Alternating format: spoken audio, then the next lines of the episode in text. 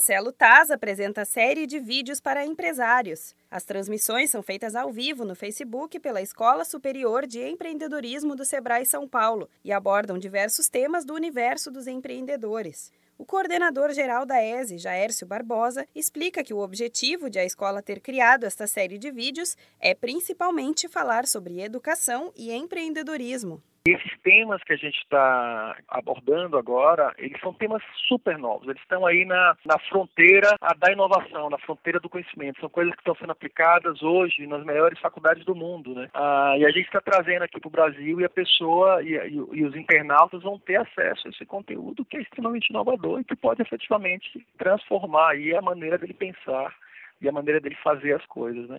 Ainda de acordo com o coordenador-geral da ESE, Jaércio Barbosa, é importante que os empreendedores e futuros donos de empresa acompanhem a série para entender o impacto da educação na vida de todos. Eu acho que muitas pessoas elas não têm ideia de como a educação pode fazer diferença na vida delas, como profissionais e como pessoa e nos negócios dela. Então muitas pessoas acham que a educação formal ela não mais agrega, que não se você tem uma educação formal inovadora, transformadora, ela pode causar muito impacto na vida do empreendedor, na vida profissional de pessoas que estejam ah, empreendendo dentro de outras empresas e também no negócio, claro, né? Quer dizer, a educação de uma forma inovadora transforma negócios de pessoas. No total, a série terá cinco vídeos, com o intuito de atingir o público jovem que busca mudar a maneira de pensar. No dia 26 de setembro, a partir das 11 horas da manhã, a terceira live do projeto vai trazer o assunto Jogar é Coisa Séria, falando sobre gamificação com o professor de jogos e estratégias Fernando Nascimento Silva.